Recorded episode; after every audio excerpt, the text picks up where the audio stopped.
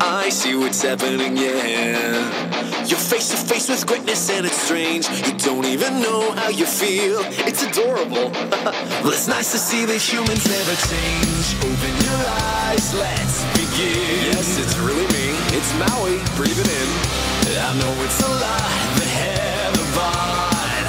When you're staring down a demigod, what can I say except you're welcome for the tides, the sun,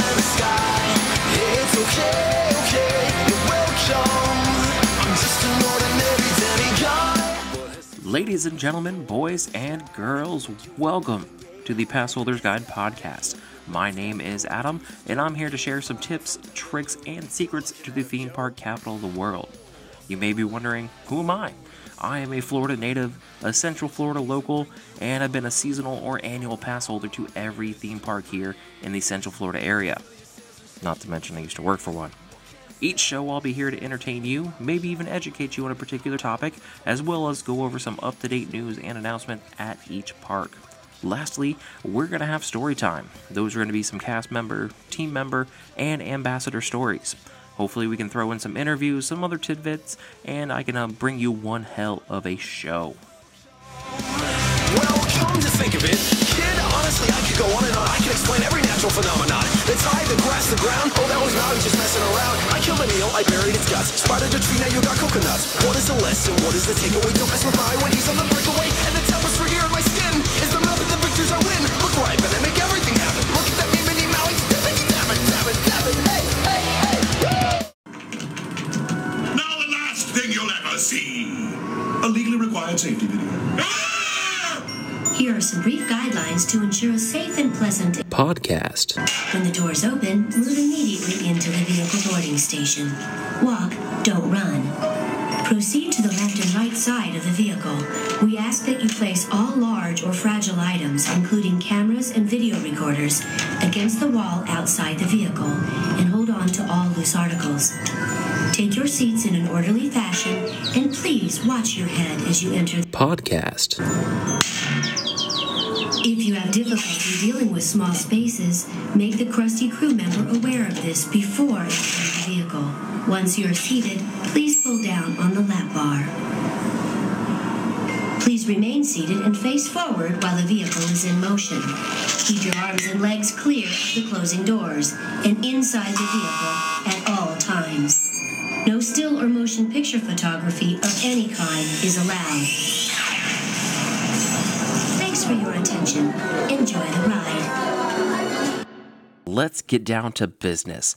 Welcome to all my first time listeners. Welcome back to everyone who's listened before. All right, on episode one, we covered the history that led to our modern day theme parks, but what led to the Central Florida theme parks? What led to us being the theme park capital of the world? I don't want to visit the West Coast, but that's where we got to start. We're going to Disneyland. Now, Walt was a little unhappy with what happened around Disneyland. It pretty much turned into a tourist trap full of cheap hotels and fast food, pretty much right outside his door, as little as 50 feet away. Now, he went to Roy, and they started thinking of a second location where they could more of uh, control the surrounding area. Now, many sites were considered.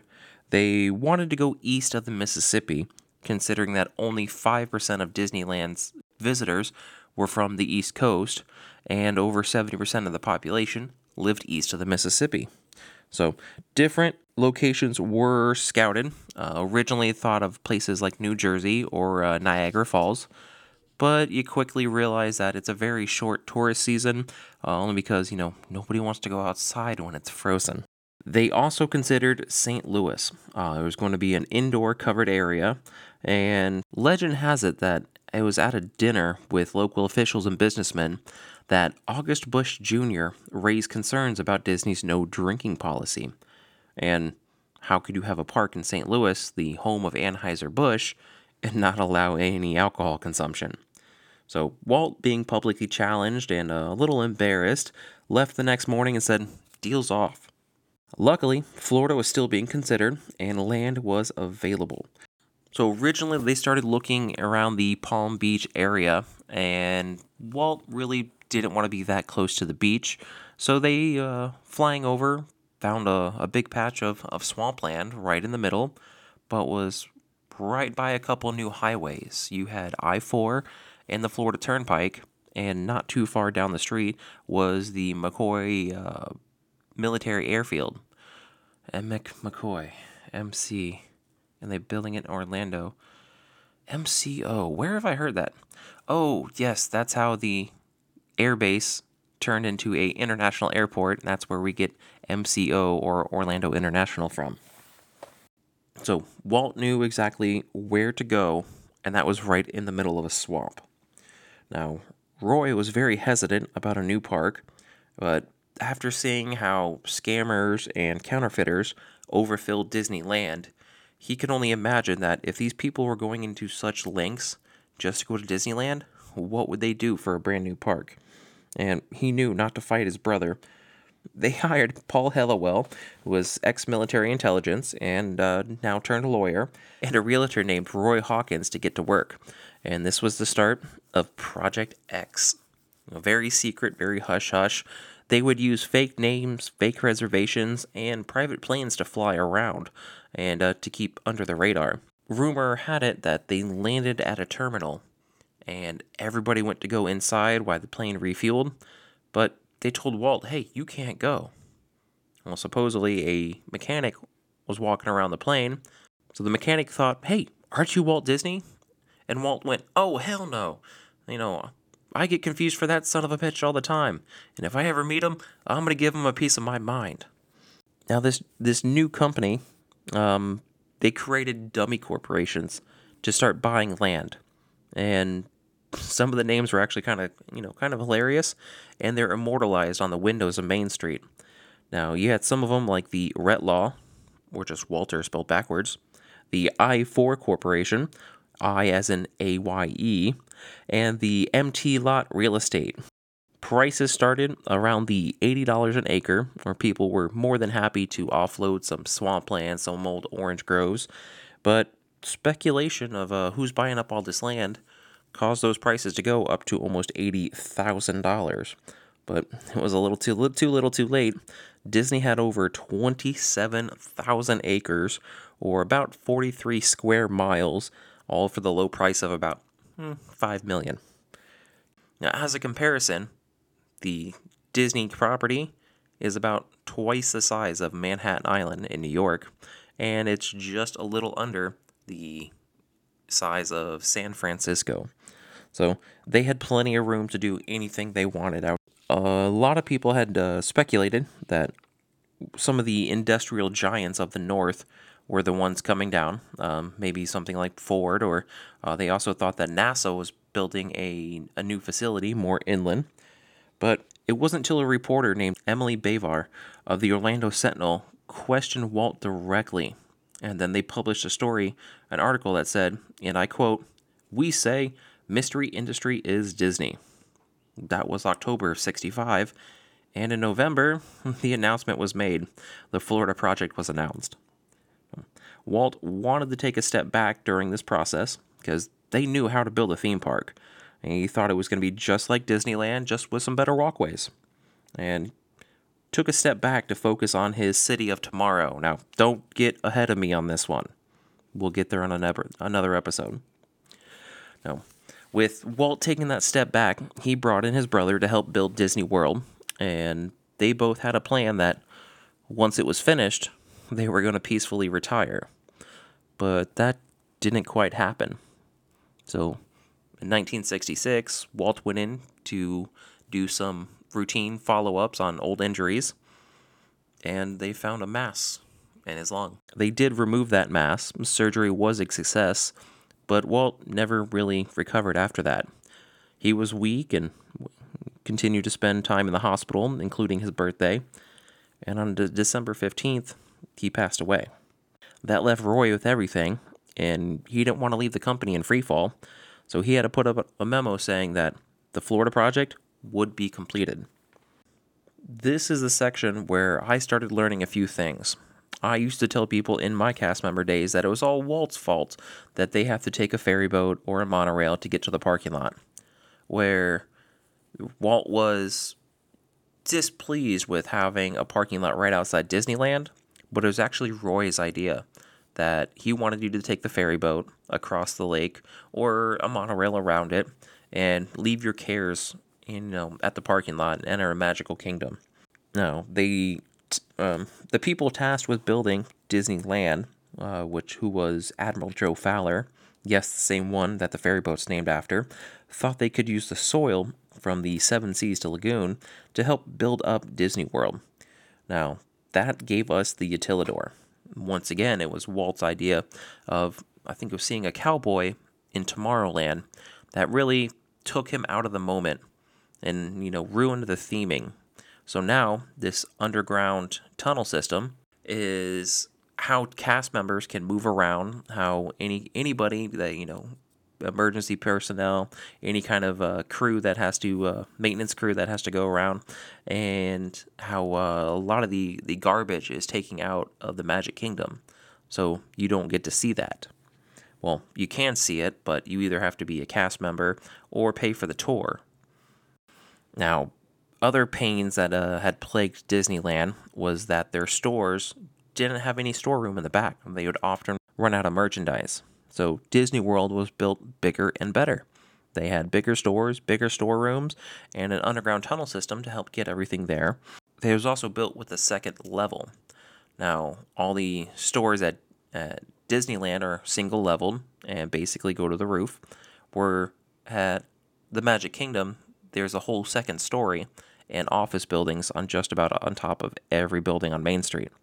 They even built a few apartments for the Disney family.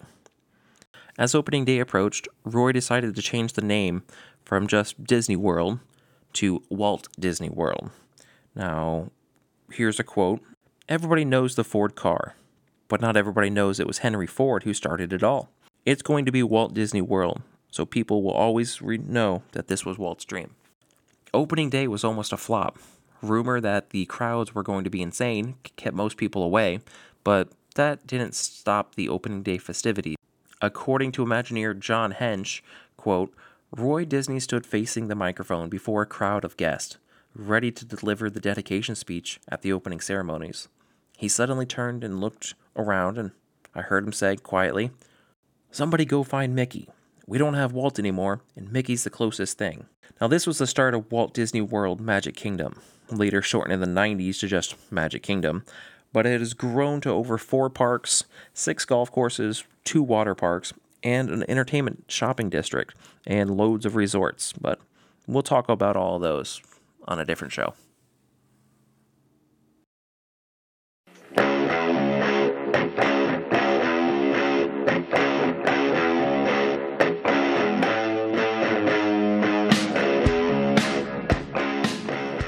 This episode's tip, tricks, or secrets has to do with how you spend your day. Take a break. Every now and then, you just need to take a load off, find a nice shaded area, sit down, rehydrate, and, and relax. I have a few different places around the parks that I like to just go get away. I will let you know that there is one outside of the Cat in the Hat store. It is a nice uh, secluded area, very you know well shaded, and a nice place to sit.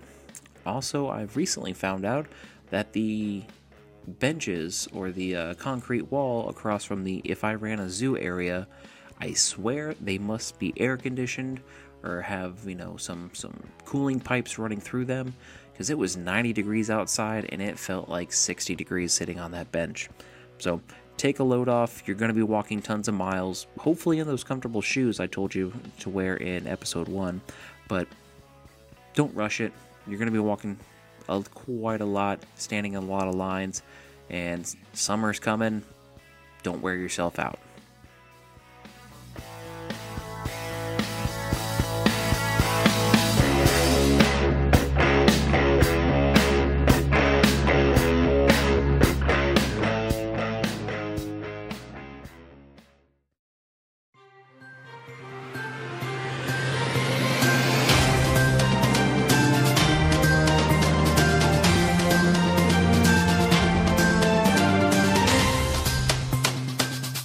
Alrighty, here is your news for mid May 2021.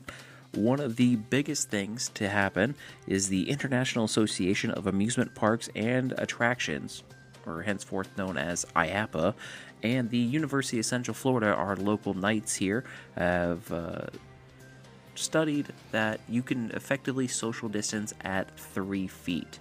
So our local parks uh, jumped right on that. Universal's already been seen reducing their six foot social distancing down to three, and I can only uh, believe that this is going to lead to higher park capacities, knowing that you can still be safe with only three feet of space. The Seven Seas Food Festival is still going strong. Uh, I believe we got about two weeks left. Uh, that is ending at the end of May on the 31st. Uh, Disney has announced one of my favorites, Beverly, will return. So uh, they are in the process of uh, rebuilding Club Cool at Epcot. Um, we're hoping to have that open by the 38th anniversary. Nope, 39th anniversary. Um, or as other people think about it, the 50th. Now, right after that study, the uh, Florida Health Department has announced that uh, temperature screenings are how how to say ineffective or or redundant, not necessary. So we saw immediately that Universal Orlando has uh, dropped those. There's no longer requirement to get a temperature check on the way in. Disney, at the time of recording this, has stopped those for cast members, and in uh, shortly after this will be released, uh, will be stopping those for guests. Uh, it is believed that some of the restaurants have already stopped taking temperatures for your dining experience. On to SeaWorld. Uh, other big news the college program will return. So, um, unfortunately, at the beginning of COVID, uh, all the uh, college program or CPs got the uh, short notice of, hey, get out, go home. Uh, they will be coming back, I believe, coming the uh, fall semester. So uh, that is good news, meaning Disney needs more people to work. So I'm guessing they're expecting higher crowds, higher capacities, and that will uh, all lead to everything getting back to normal. The preparation for the 50th anniversary is all the continuing. There's some renovations going on, a lot of painting going on, especially at the Ticket and Transportation Center. Uh, the uh, the Festival the Lion King has already started their performances. Entrance signs on World, Epcot Center Drive are getting repainted, and uh, some rides are getting ready to reopen. The signage for the laugh floor has been uncovered. The queues are being prepped. Uh, look for that uh, eventual reopen. Other big news Universal Studios is hiring. They are looking for almost 2,000 people to fill roles. That is going to include characters for Halloween Horror Nights. Uh, the year going back to 30, they're acting like 2020 never happened, like most of us, and uh, redoing the 30th anniversary of Halloween Horror Night. They are also announced that there's going to be a new tribute store. It is Jurassic World themed. It's going to go right along with the opening of the Velocicoaster that is coming June 10th. Uh, we have already been through team member testing and annual pass holder testing. They are now doing a soft opening. So it is random times, and uh, my latest visit to Islands of Adventure, that line was about an hour, hour and a half long. So I was not waiting there. They would not let me get up to the front of the ride just to even try the test seat out. But it is supposed to be very forgiving for larger people. Good news for me and my fellow big people. Or uh, if I can't get on this one, I think it's just time to uh, start a walking diet. We're going to go to the parks and walk miles and miles and miles until I fit on Velocicoaster. So, for other news, please join us on our Facebook page, the Passholders Guide Podcast. Uh, I share them as soon as I find them, and you stay more up to date. You can also message me on there if there's anything you would like to know. Um, you can also reach out to us on our new email. It's the Passholders Guide Podcast at gmail.com.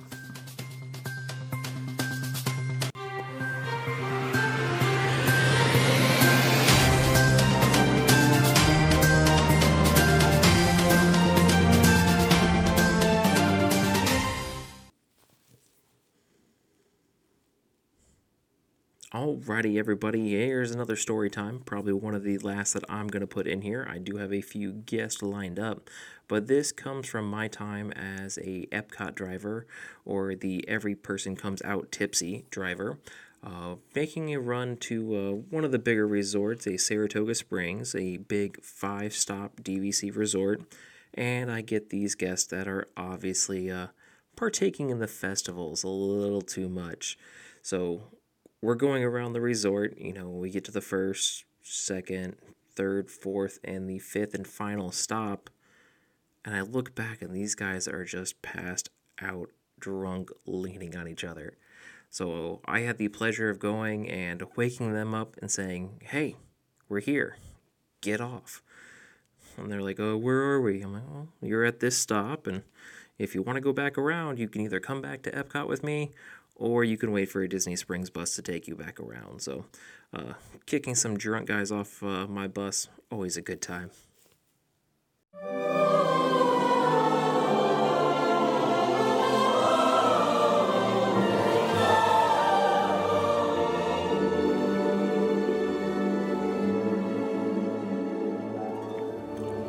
That's everything for this episode of the Passholders Guide podcast. Thank you for joining me. I hope I've left you with some tips, tricks, or secrets to make your park experience better.